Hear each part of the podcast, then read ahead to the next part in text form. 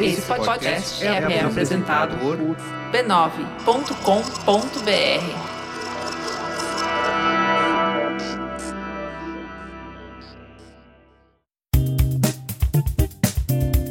Olá, eu sou Fê Guedes, criadora de conteúdo, produtora e apresentadora do podcast Beleza Pra Quem? O podcast mais lindinho dessa internet.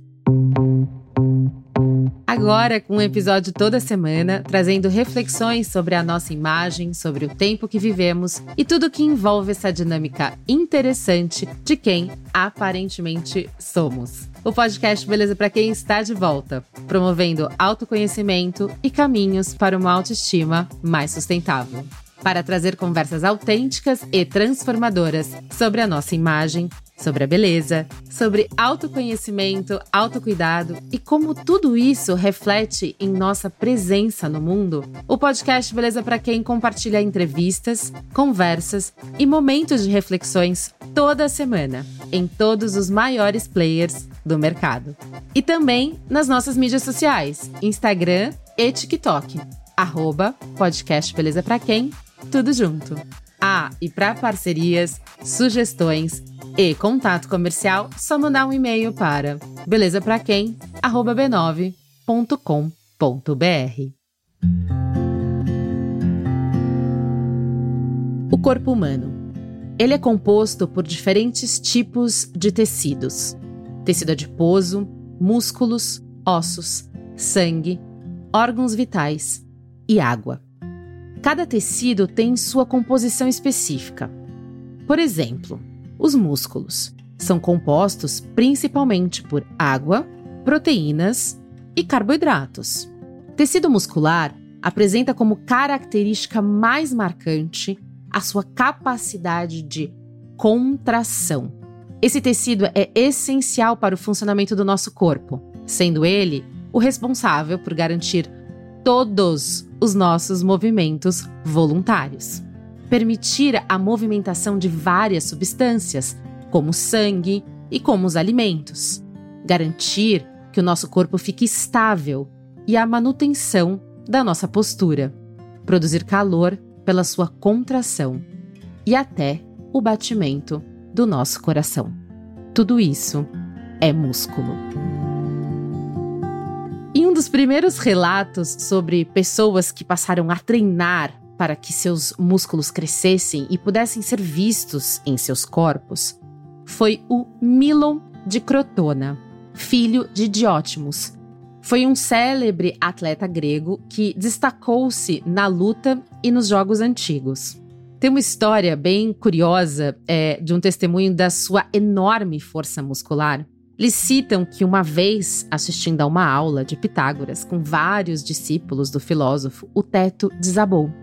E Milon o sustentou com uma mão, até que todos estivessem saindo do recinto. Além disso, se tem registros de que ele exercitava seus músculos andando com um boi em suas costas.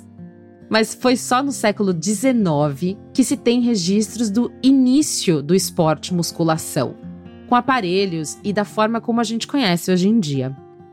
Eugene Sandel é considerado o pai da musculação e criador do fisiculturismo.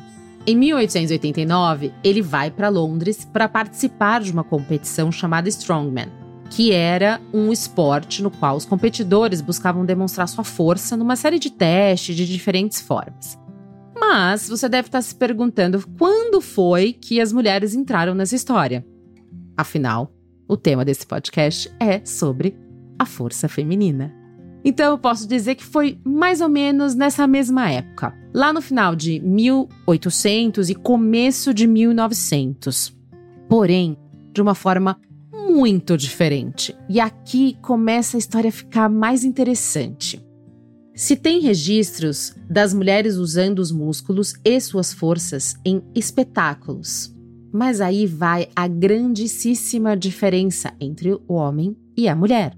Esses espetáculos de força, eles eram vistos e exibidos na época como circo. O que se conta é que no final do século XIX, onde nasce o fisiculturismo, as mulheres eram proibidas de treinar junto com os homens. Então, mulheres como Josephine Blatt, conhecido como Minerva, Laverie Vali, conhecida como Charmion, e Kate Williams, a Vulcana, levantavam cavalos e até os seus maridos em shows, onde o cartaz de divulgação ou a chamada por evento sempre estava associando a beleza feminina, rostos maquiados, cabelos penteados e arrumados para a época, em seus corpos musculosos, em roupas de banho, quase como algo muito espantoso ou até mesmo bizarro. Foi então somente na década de 40 que Abby Puddy Stockton, que era uma ginasta, descobriu em Los Angeles uma academia que ela podia entrar e, acreditem, treinar. Só para lembrar que mulheres não podiam frequentar salas de musculação na época porque levantar peso deixava mulheres não femininas. Abby então passa a desejar um corpo cada vez mais torneado. Em 1947, ela participa de uma competição chamada Mister América, como a única mulher inscrita. Pud, agora determinada em democratizar e levar o esporte para mais e mais mulheres, começa a escrever artigos em revistas de esporte, fazer sessões de foto levantando peso e, empreendedora e visionária que era, inaugura a primeira academia de ginástica com musculação para mulheres. Abby Puddy então abre um caminho para milhares de atletas por todo o mundo, que deram um passo muito importante para nós: a liberdade e a possibilidade de construir um corpo forte. Um corpo, abre aspas, masculino. Fecha aspas. Pernas bem torneadas, abdômen sarado, costas musculosas, bíceps e tríceps perfeitos. Se em um determinado momento a musculação era exclusiva dos homens, as mulheres não demoraram muito para buscar o seu espaço nas salas de academia. Hoje elas são tão numerosas quanto os homens na busca não somente de uma forma perfeita, mas também de ter a liberdade de cuidar dos seus corpos e saúde como bem quiserem. Então, se estamos vivendo mais, conquistando novos espaços, ter músculos que nos foi negado por tanto tempo é quase que uma premissa para ter também qualidade de viver nesse corpo que precisa existir e resistir. Musculação feminina é, portanto, ao meu ver, uma conquista, uma resistência. E para celebrar nossos corpos, que também podem ser fortes, convido duas incríveis mulheres para esse episódio. Eu tenho a força. Hoje eu estou com a nutricionista, corredora, criadora de conteúdo de saúde e que tem o delineador mais lindo dessa internet, Lu Mozilo. Bem-vinda ao podcast Beleza para quem eu estou muito feliz com a sua presença aqui. Ah, feliz estou eu de estar ao lado de grandes mulheres. Obrigada, viu? Acho que o papo vai ser muito bom. E também, pela primeira vez, a gente tem mais de uma convidada. Estou super feliz com essas novidades que estão rolando por aqui no podcast. E eu não queria deixar de trazer alguém que pudesse falar do exercício e como isso impactou a vida dela no dia a dia, na prática, no, na vida comum. Ela é stylish, produtora de moda, figurinista da TV Globo. Ela é a Naila Campos.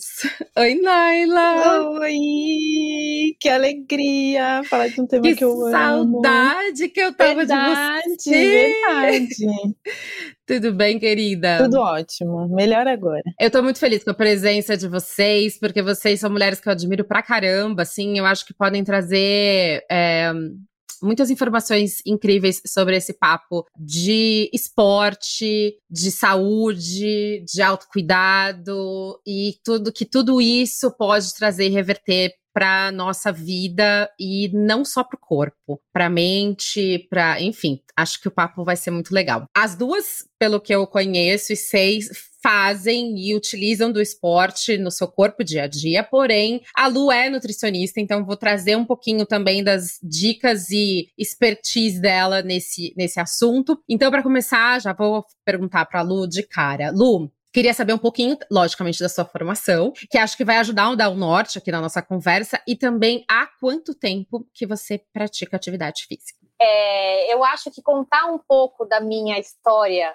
profissional já vai explicar um pouco da minha trajetória dentro do esporte. Então, eu sou nutricionista, mas a minha primeira formação, eu sou formada em rádio e TV. Então, eu venho da área de comunicação. Então, eu me formei em rádio e TV em 2004. E quando eu decidi que eu ia fazer rádio e TV, eu estava em dúvida se eu ia prestar para a parte de comunicação ou se eu iria prestar educação física, porque o meu sonho da vida era ser professora de natação. É. Porque desde criança eu sempre fui muito envolvida com esporte. Então, meus pais me colocaram quando eu era criança na escolinha de esporte, tinha perto de casa. Depois eu comecei a jogar basquete pela escola, handball pela escola, ficava até mais tarde. Eu entrei na natação no começo da adolescência e só parei de nadar quando eu entrei na faculdade, porque eu não conseguia mais conciliar os horários. Então, nova, eu já nadava seis vezes por semana, fazia musculação seis vezes por semana, pedalava uma hora, só que sem o menor acompanhamento profissional. Não sei se a Naila é, compartilha dessa opinião, mas quando eu era mais nova, a gente, pelo menos na minha família, a gente não tinha o hábito, não se falava muito de nutrição ou de nutricionista. Então, se eu tinha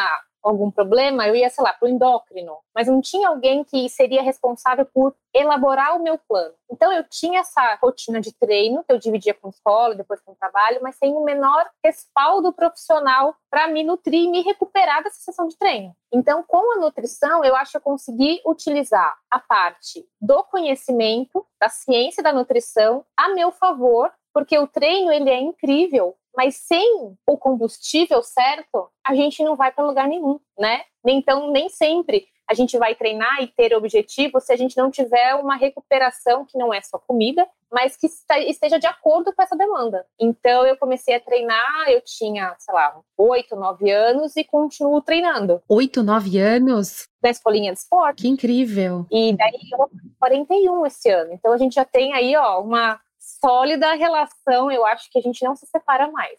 Não, eu também tô achando que não. E a nutrição, quando você fala é, a parte nutrição, eu gosto muito.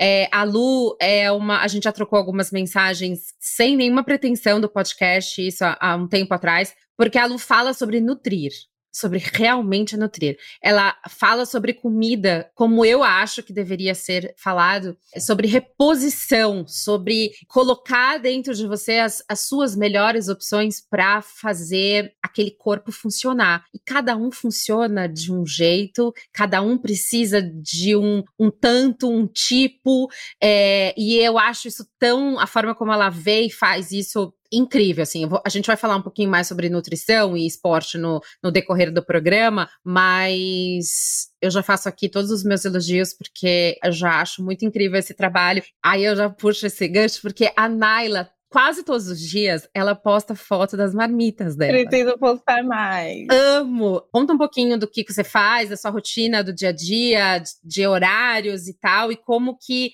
aonde o exercício e o treino se encaixa aí no seu dia a dia. Eu acho que vale, inclusive, fazer esse voltar um pouquinho no tempo, porque também existe uma relação com esporte desde nova. Porque é meu irmão que é meu personal. Ele jogava futebol, então desde novinho a gente ali com ele, correndo atrás do time, aquela coisa. Quem né, já viveu isso sabe como é. Então a gente acompanhou muito e aí, o, o, caminho dele foi seguir educação física. Eu quase fiz educação física, porque eu, eu adorava. Então, eu entrei na academia no ensino médio. E é muito louco pensar que, na verdade, eu fui parar na academia exatamente pensando em padrões, né? Eu sempre gostei da ideia de volume. E eu era bem sequinha, né? Bem magrinha mas eu achava bonito ter mais volume, né? E eu dancei, né? Na infância eu dançava, fiz um tempo capoeira, e eu achava muito bonito o corpo em movimento, sabe? E achava lindo o volume, e, enfim. Aí eu gostava de ir pra academia, que a minha rotina era basicamente sair do cole, da escola e ir pra academia, e eu tinha mais tempo. Mas exatamente como a Lu falou, não existia um respaldo de nutrição. Hoje em dia eu brinco muito com a minha mãe que o que a gente come não tem nada a ver com o que a gente comia na infância, é totalmente diferente, né? Outra cabeça, enfim, outra dedicação também, porque acaba que a gente tem mais tempo. Mas eu tenho esse acompanhamento, com ele já desde que eu escolhi começar a praticar musculação. Então eu fui super cobaia. Mas, obviamente, depois que ele se formou, a gente começou a levar bem a sério. E eu tive muitos, muitos, muitos altos e baixos. Então eu sempre gostei de treinar, mas eu ficava tempo sem conseguir fazer exercício. Tanto que na pandemia eu tentava praticar em casa, mas realmente não era o que eu gostava. É, mas e hoje, com relação à sua, à sua rotina de, de dia, assim, do, de trabalho e a rotina do seu dia a dia, como é que você hoje consegue? Ah, então você não virou profissional da, uhum. da, do, do exercício, mas faz questão do exercício estar presente no seu dia a dia 7 por 7 Sei. É quase isso. 6. E eu nem quero que. Eu, nem, eu acho que eu, hoje eu, eu, gosto da ideia de que não virou profissão. Eu gosto que a musculação ah. tenha esse lugar no meu dia, que é um momento totalmente para mim. Eu não treino com ninguém. Eu coloco já faz um tempo, é meio doido isso, mas eu ouço Renaissance todo treino, porque eu não preciso pular nada, tipo, já é uma sequência perfeita de músicas. Todo dia eu ouço, é, é muito um ritual, eu sei que eu tô adiantando um pouquinho, mas é esse, assim, treino ouvindo um som sozinha, não gosto de ouvir conversa. E é no final do dia ou no começo do dia? Sempre no final do dia. Eu não consigo treinar final de manhã porque eu acordo por volta das quatro. Então é impossível treinar de manhã, porque seis e meia eu já tô trabalhando. Então, seis e meia você tá trabalhando. Aí você trabalha até que horas? Por volta das quinze, duas meia, quinze. E aí no final do dia você tem energia? Tenho. Já meio que acostumou. Óbvio que não é todo dia que eu tava afim. Eu tenho meus treinos preferidos, que eu deixo em dias estratégicos, exatamente para que eu vá. Uhum. Eu não falto, porque eu sinto que me atrapalha em todo o resto. Então, por exemplo, não acho interessante para o meu sono não ir. Eu acho que meu corpo ele acaba tendo uma digestão melhor quando eu vou para treino. Eu, essa questão com a ansiedade, porque treinar me ajuda muito. E é muito um momento vibe alta, sabe? Que eu tenho do dia, assim. Porque é exatamente isso. É o som que eu gosto de ouvir, eu comigo e respirando, né? Então, tem dia que eu entendo que é para eu respirar que eu não vou controlar muito a carga em relação a, tipo, hoje não é o dia de eu aumentar a carga. Hoje vai ser o dia de eu prestar atenção no que eu estou fazendo, de eu tentar executar com uma técnica mais perto do que é adequado, né? Porque eu não sei se um dia eu consigo a técnica perfeita, quem sabe. Mas é isso, assim. Tem dia que foi muito corrido, eu preciso respirar hoje. Tem dia que, meu, vai ser bom que eu.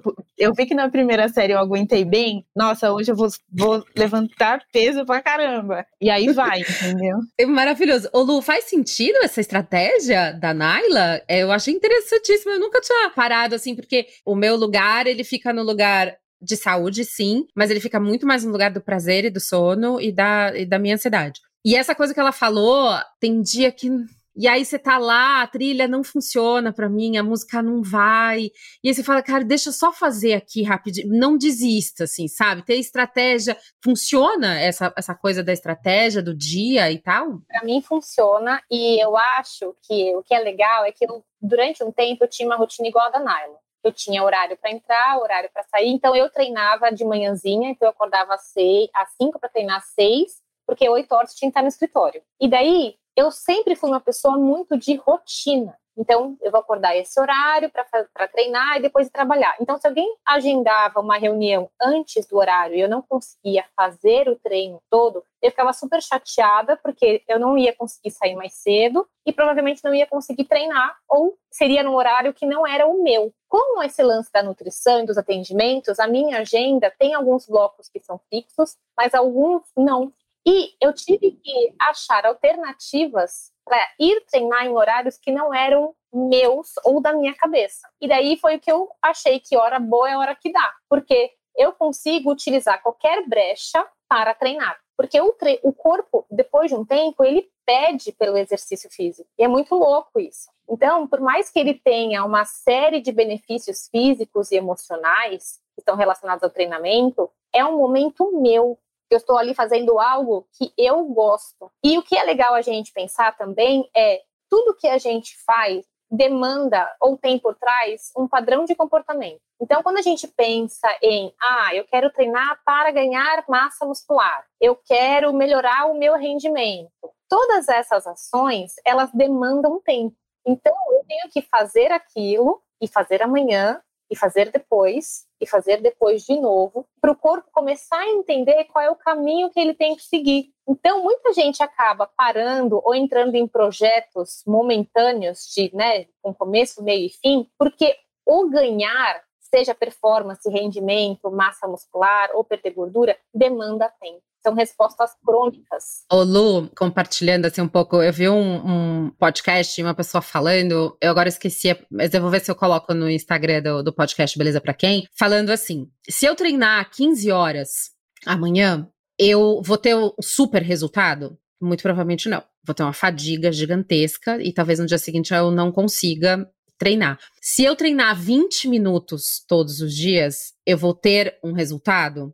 Provavelmente sim, depende do que eu fizer e tal. O que ele coloca como dúvida das pessoas é quando quando que eu vou ter o resultado? Então, eu vou três horas por dia para conseguir esse resultado mais perto ou 20 minutos por dia. E ele fala sobre essa coisa do 20 minutos todo dia, é muito mais com certeza é muito mais certeiro que você chegue num objetivo, seja lá quando cada corpo num tempo, cada um no seu lugar, cada um com seu objetivo, mas que esses 20 minutos eles vão fazer com que seu corpo vão se acostumando a um processo de movimento. Eu, eu trago muito esse lugar assim do músculo da resistência mesmo, de resist, desse corpo resistir, de resistir o dia a dia, de ele existir. E essa história do músculo, um pouco que a Naila falou, sabe? Gosto de me ver grande, é, gosto de me ver forte. E o quanto esse músculo, que eu, ao meu ver, e eu já coloco o meu aqui, ele tá muito ligado à minha força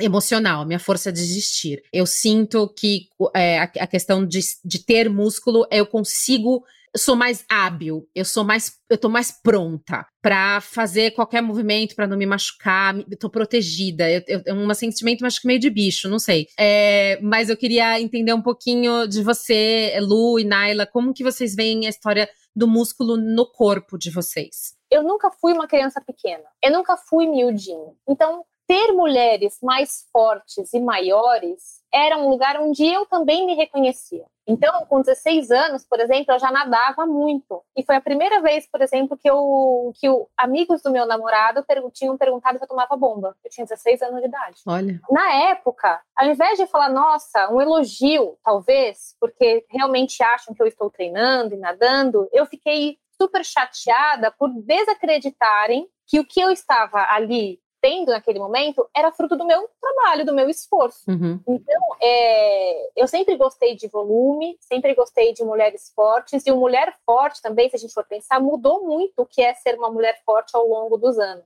Então, não sei se vocês vão lembrar, teve uma capa de uma revista Veja da década de 90 que trazia Mila Christie na capa. Sim. E falava sobre a, essa nova fase, né, tipo, da academia. E eu achava aquilo incrível, porque daí as mulheres começaram a aparecer mais nesse estereótipo mais fortes. Porque se a gente for pensar, a mulher traz o, o feminino, é o delicado, é a voz suave, é aquela que não se posiciona tanto, é aquela que exige uma certa, é, demonstra uma certa vulnerabilidade para ser cuidada por uma outra pessoa. E quando a gente vê essa mulher mais forte, com mais volume, é como se ela fosse uma mulher talvez mais bem resolvida, capaz de segurar as próprias pontas, porque existe o, é, o exercício de força nessa parte de comprometimento, porque o músculo vai vir perante uma resposta de estímulo físico, mas também você coloca força ali. E a gente consegue reproduzir esse comportamento de força e de paciência, de resiliência para outras partes da nossa vida. Então eu acho que é isso que muda um pouco a visão e que tira a mulher desse lugar mais vulnerável porque ela dá conta do recado. Ela se esforça, né? Eu acho que tem essa coisa da força, da superação. Eu vejo vocês muito se superando, né? A Lu fez uma maratona, né? Esse fim de semana eu vi, assim, pelo, pelo Instagram. E eu vejo a Naila fazer essa coisa da superação, da aumentar a carga, de testar os seus próprios limites e entender que aquilo era o limite de ontem e que talvez hoje não é mais. Mas agora temos um novo espaço aqui no podcast um lugar onde a gente tenta trazer das convidadas e também de mim um exemplo, um caminho, um convite para que a gente possa lembrar de se olhar de forma mais inteira, por completo, corpo, pensamentos e sentimentos, e que se chama Momento Autocuidado.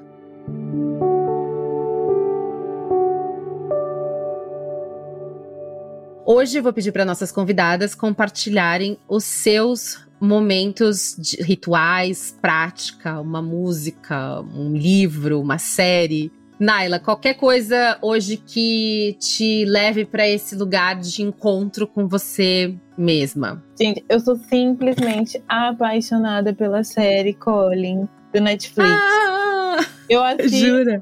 Tipo, juro, eu tô. Alguma coisa meio chata acontece, eu assisto. E outra série que eu amo é Insecure, que eu também. Que quando, Insecure. quando acabou, já acabou, né? Fica ali naquele Uhum. lugar de tipo, vou assistir aquele episódio. Tem episódios que eu gosto mais, mas geralmente quando eu tenho um tempo, eu assisto esses dois. Aham. E um ritual que, tipo, que já rola no dia a dia, é, e ainda mais agora no inverno, eu, Hum. é mais difícil de eu beber água cedo. E aí o que tá Hum. funcionando pra mim é fazer um chazinho. Então eu tenho uma Hum. garrafinha Mara que ela deixa aqueci, mantém aquecido. Então quando eu Uhum. chego no trabalho eu faço meu chá. E aí eu vou tomando nessa primeira hora esse chazinho. Bem delícia. Ainda mais de manhã que tá frio, né? É. Ai, que gostoso. E é muito difícil eu beber água no inverno. Aí eu destravo o líquido tomando um chá. Não sei nem Um o quão bom chazinho. isso possa ser. Porém, é o que funciona. Aí depois eu acho que aí eu engato na água, assim, sabe? Adorei, maravilhoso. E você, Lu? Eu vou trazer uma dica que é exercício também, que é o yoga, porque eu acho que a gente faz uma ideia do yoga que é sentar e ficar fazendo hum, mas não é. O yoga ele pode ser um exercício bem forte, mas ele tem um lado que é o que me, é, me chama muita atenção, que a gente tem que cuidar do timing da respiração. Então tem um tempo de inspirar e expirar. E quando você não consegue, de alguma maneira, focar no momento ali em cima do tapetinho, são os dias que a prática não dá certo. Que eu caio mais, que eu desequilibro. Então, tentar focar no agora e tentar colocar a respiração pausada me ajuda muitas vezes. Então, eu também uso muito yoga dentro dessa parte de rotina de treino. E eu tenho uma escritora que eu gosto muito, que é a Rupi Kaur, que ela tem os livros e que eu acho que é legal porque ela consegue com uma grande maestria falar de potência, vulnerabilidade e como cada mulher pode se reconhecer como, né, como o grande, como sua grande potência, sem apagar, sem ofuscar a luz, né, das outras. Na verdade, a gente teria que somar essas luzes todas. Então, eu acho que ela é sempre um, um abraço quentinho quando eu leio. E, embora eu tenha lido os livros inteiros, às vezes dá para você usar tipo um minuto de sabedoria, porque são poemas curtinhos que você pode ler e é uma coisa que você acha que você sente que tem mais gente ao seu lado nessa, nessa nossa busca Lindo. do, de qualquer objetivo que a gente tenha. Sim, maravilhoso. Eu vou completar, eu sempre escrevo um super texto para momento autocuidado e mudo na hora. Porque eu vocês vão falando e vão surgindo coisas. Então, primeiro eu ia indicar um podcast, mas eu agora não vou indicar mais. Eu queria falar sobre exercício.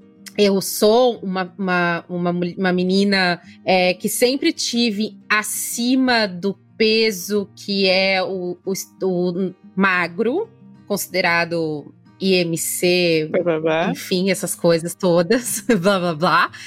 Mas, desde muito cedo, vocês falando, e aí agora fazendo um, né, um apanhado, desde muito cedo, a minha mãe me entendia como uma menina raivosa, acho um pouco, assim. E aí sempre falou, Fernanda, você precisa fazer exercício, precisa fazer esporte. Então eu fui de- federada paulista de handball, eu fiz campeonatos de, de natação, eu fiz jiu-jitsu, eu, eu fui fazendo esportes aonde eu fiz boxe, aonde eu podia suar, gritar, botar o que tivesse dentro pra fora. E hoje, mãe, 43 anos, é, trabalhando, loucura, nanã, eu nos meus momentos de mais instabilidade, de mais angústias, de mais solidão, porque a maternidade coloca nesse lugar, o exercício ou a respiração ou o simplesmente ficar sozinho e caminhar ou de trans... isso, isso me conecta comigo.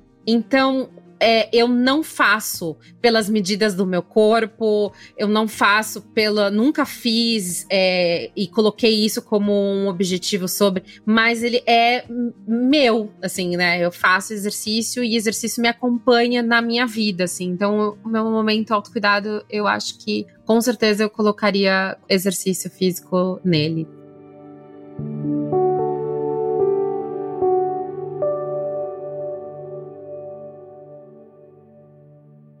Eu escutei num podcast nesse final de semana falando quanto que pequenas ações no dia a dia, repetidamente, faz com que a gente é, se organize como ser humano. Seja ele pensamentos negativos, seja ele pensamentos positivos, seja ele fazer exercício. Isso, e, e eu acho que o momento de superação, quando a gente está fazendo um exercício físico, esse momento de superação, ele vai é, dando é, espaço pra gente falar, pô, dei conta aqui. Será que eu não dou conta ali? Será que, será que eu não dou conta? Eu, eu tô achando que eu tô dando conta. E, e como que isso é, funciona e leva para outros lugares da sua vida, por exemplo, Naila? Então, eu acho que se eu não falasse isso, eu não ia ter participado desse podcast direito. Porque rola uma parada assim: é, a minha vida, existe o meu porquê ali, que eu já entendi qual que é, ou de repente é meu ponto de partida para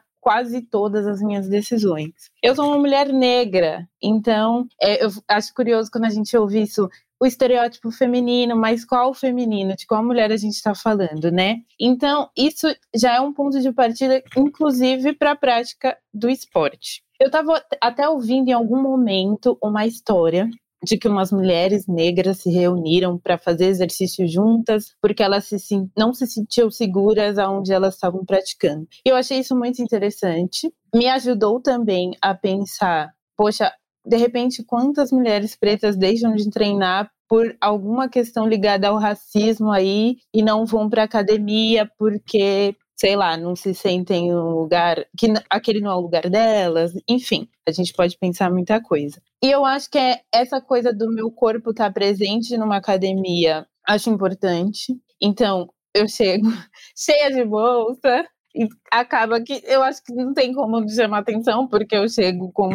bolsa, a, a mala da academia, e enfim, toda aquela coisa. É, então, é um corpo preto sendo visto ali. Acho interessante que, de novo, seja uma pessoa preta praticando esporte, porque eu sinto falta de ver mulheres é, patrocinadas por grandes marcas. Assim, quando a gente rola feed de marca de suplemento, não tem. Eu realmente sinto isso. Eu até já comentei assim, tipo, poxa, acho que vale ter aí um, diversidade, vamos dizer assim. Uhum. A minha negritude também age ali, né, na ideia de que acho que preciso treinar por isso também. E me ajuda a, nas outras áreas muito nesse sentido da organização. Então, quando eu chego da academia, eu já tenho uma rotina que eu sigo. E quando eu consigo é seguir ali o que eu tenho que fazer, que é praticamente preparar meu dia seguinte, né? Eu só consigo fazer as coisas darem certo às quatro e pouco, sair no horário e tal, porque o dia anterior já foi é, cheio de coisinhas, né? Então é bem por aí. Eu chego, peço comida, porque não tem outro jeito, pelo menos eu ainda não encontrei, de realmente atingir esse resultado de ganho de massa sem ter um controle maior de quanto eu como. E para mim isso não é um problema, definitivamente, né? Ai, você pesa comida, que saco. Eu, tipo, gente, pra mim tá tudo, tudo bem, sabe? Fiquem tranquilos. Então eu peso minha comida, eu arrumo tudo que eu vou comer no, no café da manhã. Não se preocupe comigo. É, tipo, gente, tá tudo ótimo, sério, eu sinto prazer nisso, de verdade. Tá tudo certinho, eu sei que eu vou dormir tranquila, em paz, porque eu já arrumei tudinho. Então, existe isso, eu organizo e eu acho, é uma coisa que eu tava conversando com meu irmão sobre a minha autoestima está muito mais ligada ao dar conta dessas coisas que eu quis fazer e que eu sei que são importantes para mim, porque geralmente são coisas que as pessoas acham um absurdo, tipo, não acreditam que eu faço, mas eu realmente não me não me incomoda mais tanto os comentários, né?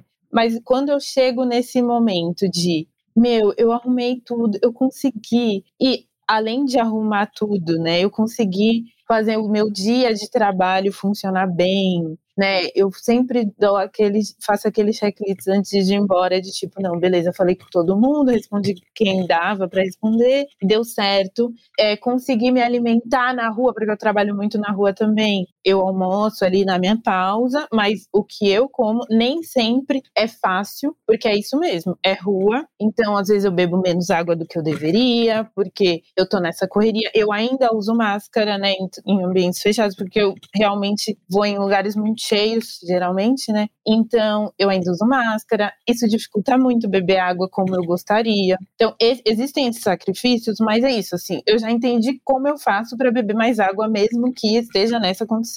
Como eu faço para conseguir me alimentar diante dessa minha rotina. Então, eu entendendo meus como, minhas maneiras de fazer isso funcionar, tipo, no final do dia eu fico, putz, arrasei. E é muito eu comigo mesma, realmente, assim, de ver que eu entendi o que é interessante que eu faça e eu consegui fazer essas coisas. E até me ajuda a entender os dias que eu não consigo fazer tanto e muito numa boa comigo também, sabe? De tipo, meu, eu fiz tudo tão dentro da expectativa ali nesses três, quatro últimos dias. Hoje não deu. Mas não deu por quê? Porque eu arrasei na produção, sei lá, é tipo isso, assim. Uhum.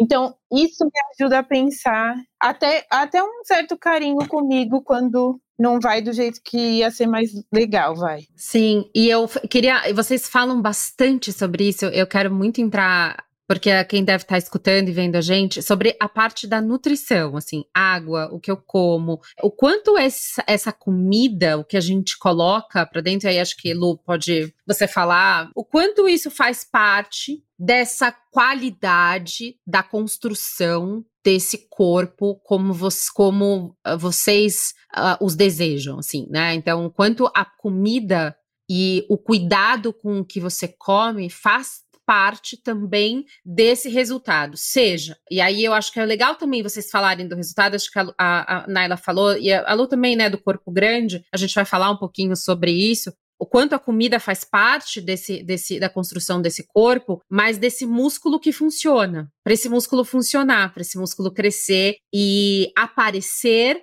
ou desenvolver o papel com excelência que ele tem que, que desenvolver. Fala um pouquinho sobre isso, Lu. Primeiro, eu acho que é legal a gente falar, e você até já falou sobre isso, que cada corpo é um corpo. Então, quando a gente pensa no ganho de massa muscular e que, por exemplo, eu e a Naila, a gente pode fazer o mesmo plano alimentar com as mesmas quantidades, a gente pode fazer o mesmo treino, mas a gente ainda vai ter resultados diferentes, porque a gente carrega uma história que né, então a gente tem os estereótipos, então a gente tem aquele que vai ter mais fibra muscular do tipo rápida, a gente vai ter aquele que vai ter predominantemente mais fibra é, lenta, e essa facilidade de ser mais rápido em esporte ou de conseguir pegar mais peso também vai mudar de corpo para corpo. Então, a gente tem uma parte ali genética, que não é mandatória, a gente tem a parte do treino, que tem que estar também feito de acordo com o objetivo que a gente quer, e a parte da nutrição também. Então, se a Naila chega lá no consultório e fala assim para mim, Lu, eu treino seis vezes por semana, eu gostaria de ganhar massa muscular, eu já vou, enquanto ela me conta da rotina dela, meio que fazendo umas contas para ver o quanto que ela precisa para viver bem, para ter energia para fazer as coisas no dia a dia, porque ela não deve ter um trabalho que ela fica sentada o tempo todo.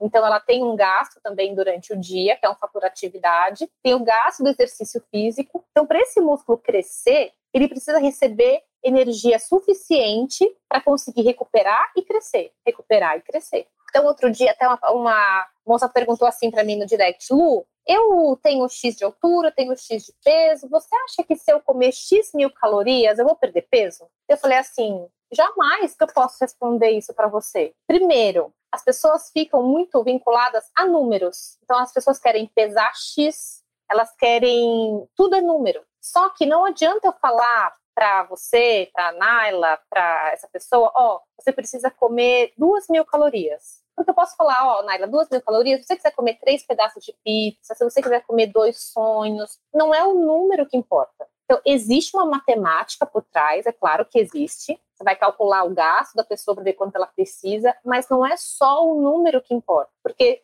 o jeito que eu vou traduzir isso em alimento, como eu vou dividir isso em proteínas, em gorduras, em carboidratos, para ver se os minerais e as vitaminas estão suficientes, o número não traduz. Uhum. Então, a matemática tem que fechar, mas como eu vou aplicar essa matemática em comida também? A maioria das pessoas tem muito receio de comer. Então, elas querem ganhar a massa muscular, elas querem vir para cá, elas querem ganhar a massa muscular, querem melhorar, querem correr, querem performance, mas elas querem comer cada vez menos. Aí fica difícil a gente achar um ponto comum, porque elas estão fazendo um caminho aqui, mas estão pegando outra via aqui. Porque a pressão estética, né, Lu? Eu chamei as duas aqui porque, obviamente, que né, existem milhões de mulheres que vendem uma imagem sobre o que é um corpo forte, ou um corpo nutrido, ou um corpo físico que não é um corpo real, sustentável. E aí é, eu, fico, eu fico pensando quanto essa, ainda mais agora que a gente caminha, vira e mexe, né? A gente tem essa coisa do padrão, padrão estético que ele precisa ser uma coisa impossível de ser alcançado, ele precisa gerar desejo, é, necessidade, e essa coisa cada vez mais desse corpo forte, as mulheres e elas cada vez mais magras e cada vez mais fortes, e essa pressão estética com relação a esse corpo forte que eu quis desconstruir nesse episódio, porque esse corpo, é, eu tenho a força, o corpo forte feminino, ele vai muito de acordo com o que cada um sonha e deseja do que é forte para si. É, e que tá, está relacionado, eu acho muito com essa coisa eu amo esse lugar sobre superação, sobre o exercício, a superação e sobre se nutrir. Nutrir para esse corpo resistir, sustentar, crescer, desenvolver, tá potente, tá forte, tá saudável, é, a questão do sono, a questão da performance do humor, a questão da, da ansiedade, real, realmente, de, toda a dopamina, de todas as, é, as conexões que a gente faz quando a gente coloca esse corpo em movimento, né? Faz sentido isso? Total. Toda vez que a gente está em movimento, a gente está gastando energia.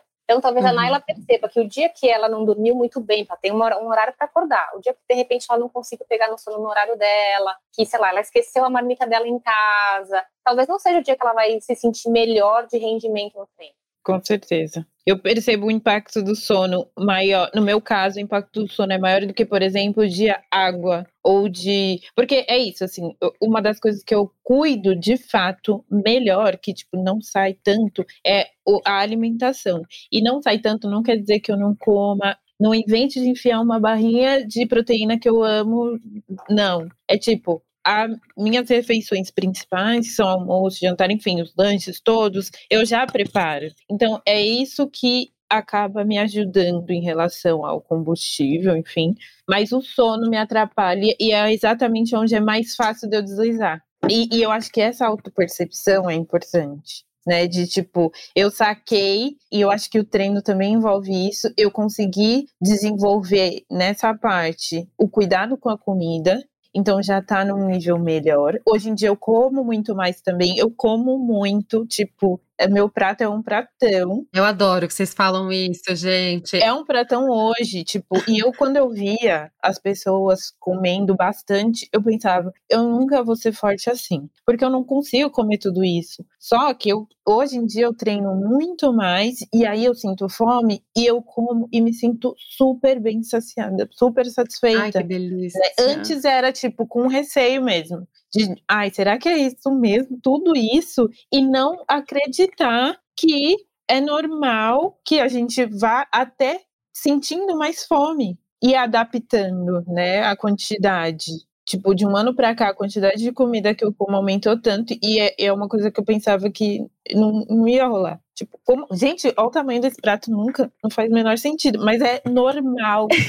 e é tipo arroz, feijão, verdura, e a proteína. É então. tão libertador escutar mulheres falando sobre fome prato, comida, Nossa. porque é uma coisa tabu, a mulher precisa diminuir, tirar, tirar, dieta, não pode, não pode isso, não pode aquilo, não, não, não. então é, falar sobre exercício e comida é, é muito, eu acho, assim, extremamente libertador, sabe? Você falando sobre o sono, também queria complementar isso, eu sou mãe, é, eu tenho essa questão é, ainda, durante oito anos, o Tito ainda é uma criança que tem uma relação com sono mais é, sensível.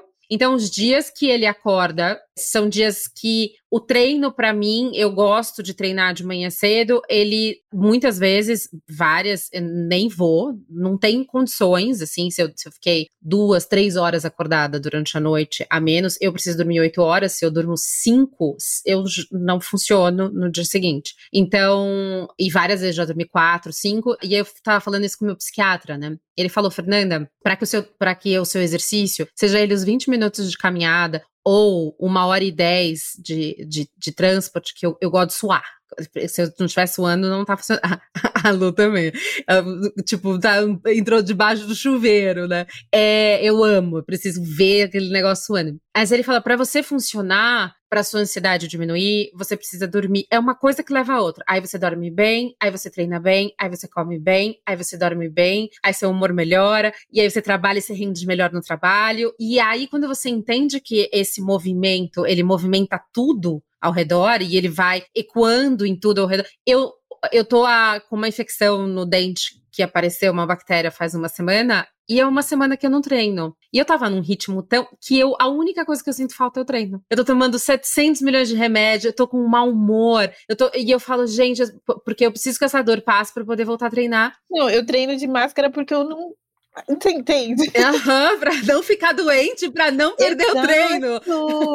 Socorro! É, socorro! Eu consigo entender, eu consigo entender porque ele faz parte de um processo de saúde. É um processo de estar em movimento. E eu acho isso mega interessante quando a gente consegue colocar isso de forma tão clara como vocês duas e matemático mesmo, assim, sabe? No dia seguinte, faço minha marmita, deixo tudo pronto, estrategicamente, porque a gente não tem controle sobre a vida, não tem controle sobre o sono, nanana, mas o que eu consigo controlar, eu controlo, deixo organizado, uhum. para que no outro dia ele possa fluir da melhor forma possível para eu ter os resultados da melhor forma possível. Sim. E eu percebo isso, assim, a gente não controla, mas muitas vezes eu consegui fazer, sei lá, o trabalho porque eu estava alimentada, porque eu levei minha marmita, porque eu tinha preparado um dia antes. E depois que, sei lá, porque na vida da produção de moda stylist, assim, do nada você tem que produzir quatro blusas brancas.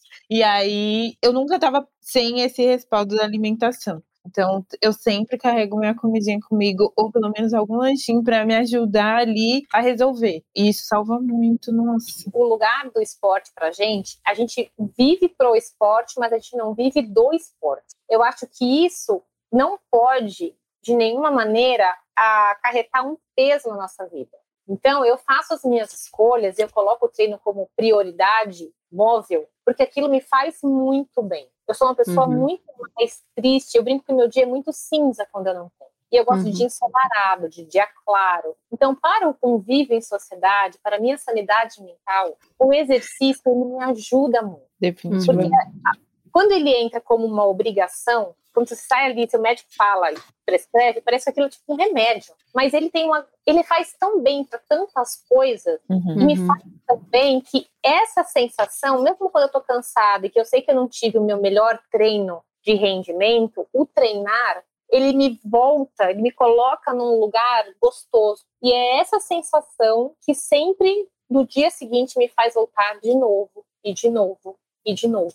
Acho que a gente chegou aqui porque antes, sei lá, para mim um dia foi importante fazer e eu nem gostava tanto assim. Mas é muito porque eu achava muito mais difícil atingir objetivo do que gostar ou não, né? Então, eu treinei até a minha mente, porque é isso, estava numa rotina de home office e eu queria muito sair disso. Então eu pensava, eu vou treinar todos os dias, porque quando eu voltar para o presencial, eu vou estar tá já mais habituada. E isso me ajudou também pra caramba. E eu acho que, além, é, até para a gente ir finalizando e, fechando, eu acho que, em relação à, questão do, desse corpo pronto no presente, a gente, de alguma forma, também prepara e organiza esse corpo para o futuro, né? Falando um pouco da, da nossa, né, assim, mulheres. É, 40, 50, 60, 70. E aí eu queria que vocês é, dessem para a gente finalizar um conselho para quem estiver ouvindo a gente aí pelo Brasil todo, que quer começar e que tem de 18 a 70 anos, que entendeu, que enfim, que se motivou e falou: "Ah, acho que acho que eu, eu queria". O que, que vocês aconselhariam por onde começar? Como começar? Como começar a fazer exercício? É só começar? Ou vocês acham que seria legal ter uma um pouco dessa coisa da organização, como vocês têm, planejar. Eu posso, eu, eu quero dar uma dica de não profissional, de não, não super. Eu, eu para mim preciso de trilha sonora. Então assim, eu já falaria para ter uma playlist boa e já para poder se organizar dentro do, da questão, porque para mim o áudio ele, mas assim, falando mais de vocês, assim, um conselho para quem estiver ouvindo a gente e que queira começar. O que, que vocês falariam? Ó, música é uma coisa boa. Eu sempre treino com música, porque como minha cabeça é muito acelerada, eu acho que a música tenta meio que deixar a minha cabeça em silêncio. Como eu tenho que prestar atenção no treino, de contar as repetições, eu tento deixar a minha mente um pouco mais silenciada. Então, eu acho que música ajuda, e eu acho que quando a gente quer começar alguma coisa, não sei se a Nara vai concordar, muitas vezes a gente fala assim, tá, eu vou começar e a gente cria um plano perfeito para aquilo acontecer. Só que não dá para a gente contar com esse plano perfeito, porque a vida vem e dá umas rasteiras na gente, a gente está sempre caindo e tentando levantar. Então, eu acho que nunca é tarde, eu acho que esse é o primeiro conselho, nunca é tarde. A gente tem que começar do jeito que dá, como dá.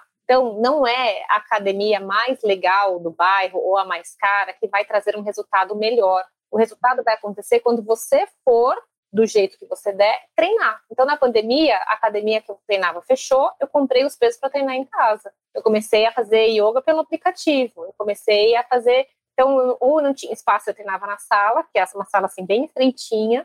Se meu marido estava na sala treinando, eu vinha para do lado da cama e rezava para não cair, porque não tinha também muito espaço. E eu acho que são esses pequenos momentos repetidos que vão trazer o cenário que a gente quer depois. Não existe resultado sem processo. Então eu acho que o negócio é, vou começar, vou, do jeito, como que você vai fazer? Do jeito que dá, como dá, quantas vezes der. Eu acho que também vale a gente tirar um tempo para tentar entender o papel tanto da nutrição como do exercício na nossa vida, sabe? O que que aquilo pode trazer de resultado, assim. Eu ouço hoje muitas conversinhas tipo, ai, nossa, tô com uma dor, não sei aonde. Ai, fulano tá com pré-diabetes, que eu já tive esse histórico, inclusive, o exercício me ajudou muito. Tá com pré-diabetes e vai tomar remédio e tal. E eu fico pensando, poxa, é tão ruim saber que o exercício, de repente, tá num lugar tão mais distante do que medicamentos, por exemplo. Então, acho que vale a gente entender o que me ajudou muito também foi isso, assim, de no começo. Eu queria saber o que, que o exercício faz e o que, que pode render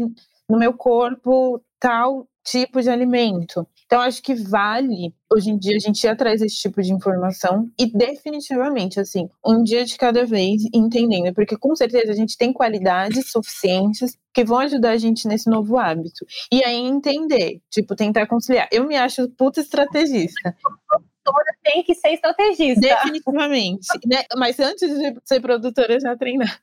Mas é isso, assim, eu acho que, tipo, eu reconheci essa qualidade e trouxe ela para me ajudar. Então, eu acho que vale fazer essa autoanálise aí, tipo, meu, eu sou muito boa em, sei lá, X coisa. Como essa minha qualidade me ajuda aqui a botar esse hábito novo, que no caso é do treino, e obviamente vai servir para outros, sabe? Porque, gente, vale muito a pena. Né? A gente sair um pouco desse, desse senso comum de Cara, ai, já perguntaram se eu comia comida, juro pra vocês. Óbvio, gente, eu como comida assim, arroz e feijão, eu janto. Tipo, sabe essa coisa de você janta?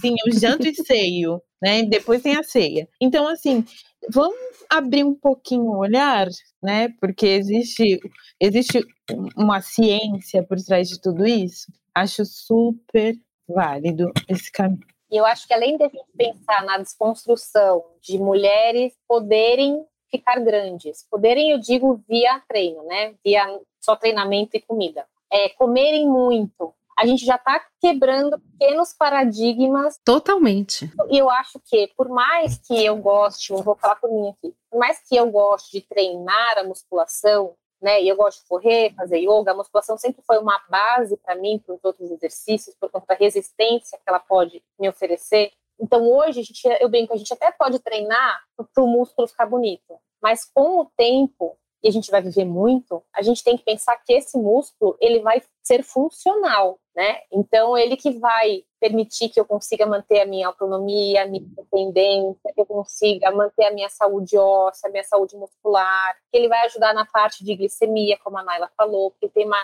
atuação importantíssima como hipoglicemiante. Ele é a melhor medida não farmacológica que a gente tem para tudo nessa vida. Casos de ansiedade, depressão, sono, é, trânsito intestinal. Então, o exercício, ele é tipo um remédio natural. E quando a gente enxerga essa poção mágica que a gente pode tomar um pouquinho por dia e que ela vai fazendo efeito, o efeito vai sendo acumula, né, vai acumulando, lá na frente, que a gente não pensa muito nisso, porque a gente não consegue pegar esse futuro na mão, lá na frente a gente vai olhar para trás e vai ver, tá vendo aquela sementinha que eu plantei, reguei, colhi, plantei, reguei, colhi a Naila, talvez eu falo para mim, daí se a Naila concorda. Quanto mais tempo a gente permanece na rotina e na repetição da rotina, os resultados eles continuam acontecendo. Porque a maioria deles demanda tempo.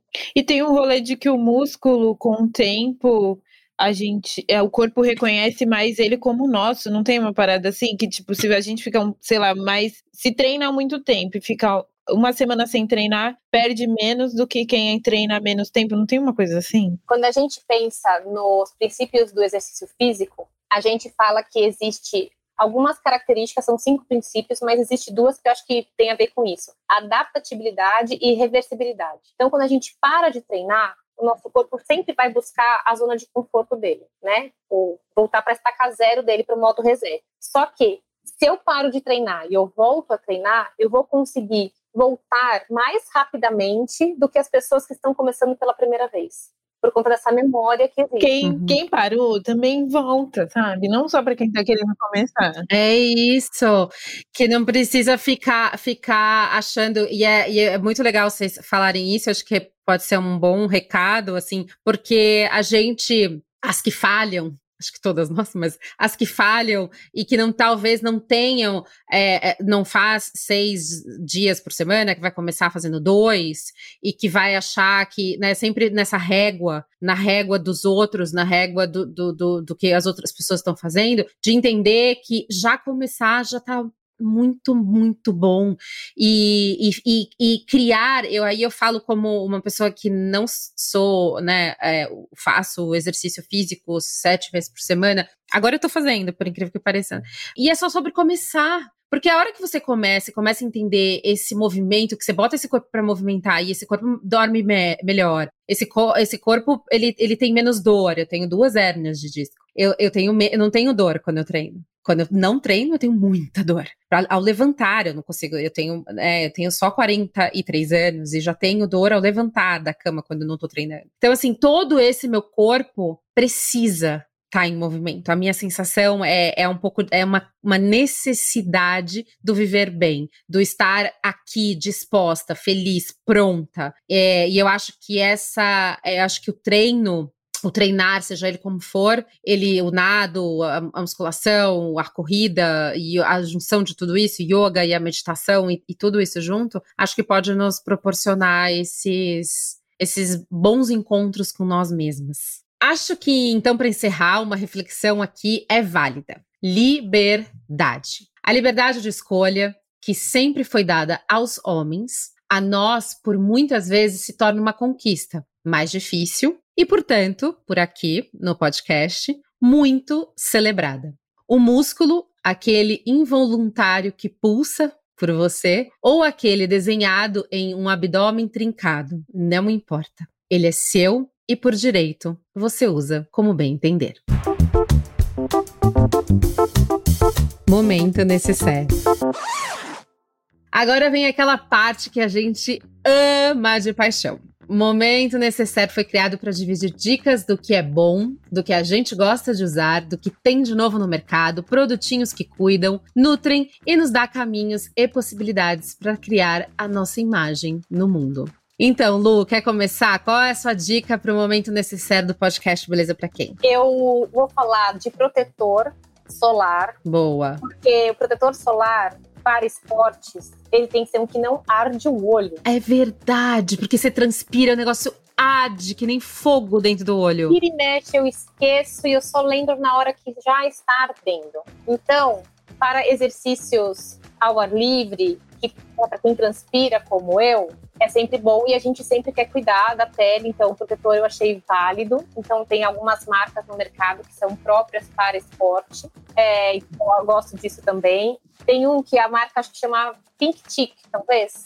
Tem com cor, tem sem cor e é uma coisa que já já está lidando com a situação que você vai ficar exposta ao sol e transpirando durante algum tempo, então ele é mais resistente e ele não vai arder o olho. Tá. Enquanto a gente conversava, eu lembrei de um outro produto, que é uma, uma linha, acho que da Boticário, que chama Alívio, hum. que tem creme e tem um sabão líquido que você pode passar no banho e que eu ganhei de aniversário, mas ele tem um cheirinho que quando você passa ele abre.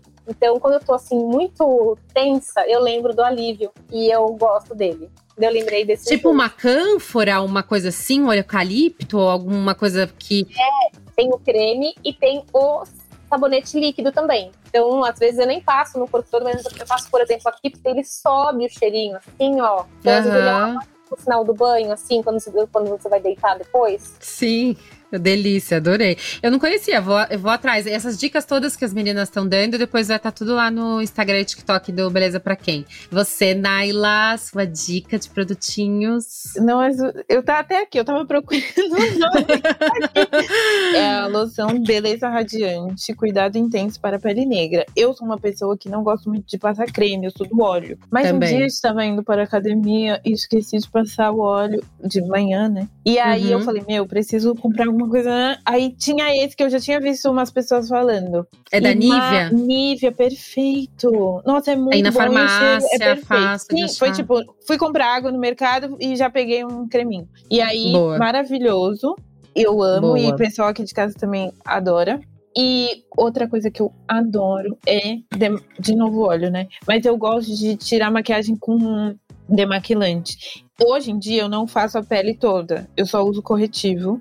Então uhum. eu, concentro mais na área dos olhos, porque eu realmente não. Minha pele é mais oleosa, então eu não coloco tanto óleo na pele. Mas uhum. eu gosto de tirar maquiagem com um cleansing oil lá, enfim. E de tipo aquele bifásico, sabe? É, o que eu uso é um não. da Boticário, mas é o Pump e é mega prático. E isso também tem a ver né, com a minha correria, porque é isso. No banho eu já dou pump, tiro do olho e aí depois lavo o ah. rosto e, e tá zero, assim, sem, não tem nenhum, não, não fica nenhum resíduo uhum. de maquiagem. Bom, pro meu momento necessário, vai para minha mania do momento. Sobrancelhas penteada para cima. Eu tenho, enfim, 43, né? E eu já, assim, já sinto, obviamente, a pele ela vai caindo um pouquinho e tal. Eu tenho um espaço bem grandão entre olho e sobrancelha. Então, é, acho que para cair vai demorar. Mas eu tô com ela penteada e faz, assim, absolutamente toda a diferença. Eu não tenho muito pelo. Então, eu, eu penteio ela. Eu uso um gel da Benefit, que chama Gimme Brown. A minha cor é a cor 4. Então tem tonalidade, então você consegue pintar o pelinho. Eu consigo até fazer umas ranhuras na pele, porque eu tenho a sobrancelha falhada. Então ele dá umas ranhuras, parece que tem pelo. E ele deixa os pelos penteados para cima. E eu, quando eu tô vendo, eu só passo hidratante, passo ele. Tipo, já plim, dá uma carinha assim. E eu não tenho coragem de fazer micropigmentação na minha, porque ela é muito clarinha, então eu acho que vai ficar é, com o tempo. Eu sinto que pode dar uma azulada, enfim. Então eu uso todos os dias também, sou super organizada com a, com a minha relação com a minha, com a minha quantidade imensa de coisas de produtos de beleza. Não tem problema nenhum. E aí, esse Gimme Brow da Benefit é muito maravilhoso e eu tô amando usar. Fica aqui como a minha dica do momento necessário. Meninas, eu amei. A gente vai precisar eu encerrar. Eu também, eu amei. É, super obrigada, mas antes de encerrar, óbvio que eu vou pedir para vocês deixarem o arroba de vocês, contarem de projetos, como de que a gente pode encontrar vocês, seguir. Eu só falei das mídias sociais delas porque, assim, eu sou alucinada, amo do like, coração, comento, faço tipo, fico lá. E aí eu queria que vocês deixassem o arroba de vocês, que vocês contassem um pouquinho do projeto de vocês. Vamos lá, Lu, me conta aí onde que a gente te acha. Quem quiser me encontrar, estou no arroba Lumonzilo. E eu acho que o meu feed é um reflexo da minha cabeça, que eu estou sempre falando de tudo um pouco, de coisas que eu acredito. Então tem muito sobre exercício, tem muito sobre nutrição, né, para tentar tirar um pouco do, do que as pessoas falam que é nutrição, que muitas vezes não é. Tem um pouquinho também de moda, a minha moda, porque eu acho que a gente tem que também é, honrar os nossos estilos sem pensar no que é ou não moda para os outros. Então eu acho que quando a gente começa a se vestir de si, e isso engloba a roupa, a alimentação e o exercício físico, é, eu acho que a gente consegue chegar num lugar muito melhor, porque a gente começa a, a ser feliz por si, sem depender de tanta validação dos outros. Então eu acho que é uma construção gostosa de gente fazer. E também falo muito sobre envelhecer, afinal, o futuro está logo ali, a gente tem que estar tá pronta para ele. Né? Ai, que que linda! Eu adoro. Segue a Lu, eu sou fã, fã, fã, fã. Ô, Naila, como que eu te acho? Qual é o seu arroba? Me fala dos seus projetos. Onde que a gente consegue ver? Eu sou arroba Naila Campos no Instagram. Com H, né, Naila? Gente, eu não sei o que acontece. é que eu sou Naila, na verdade, né? Por causa do H. Naila. E, tipo, é totalmente ignorado, não sei o que rola. Mas eu vou deixar o arroba da Naila no, no, no Instagram, no podcast. Como que é? Naila Campos, tudo junto? Isso. E ah. aí é lá onde eu posto os perrengues, as correrias, as fotos de marmita, mini vídeos de treino, só após meu personal aprovar. Porque. não, mentira, quando eu faço errado, eu ponho e me coloco, que ele me corrigiu. Pra não ficar, né, também. Pô. E as marmitas maravilhosas, e os, e os closes maravilhosos dos globais, tem coisa legal. Marmita lá. é comida de mãe, comidinha de mamãe, tá? Não faço é, tudo sozinha. E aí é isso. Tá bom, eu adorei. Agora vai meu publi. Segue a gente no Instagram e TikTok, arroba podcast Beleza Pra Quem, tudo juntinho.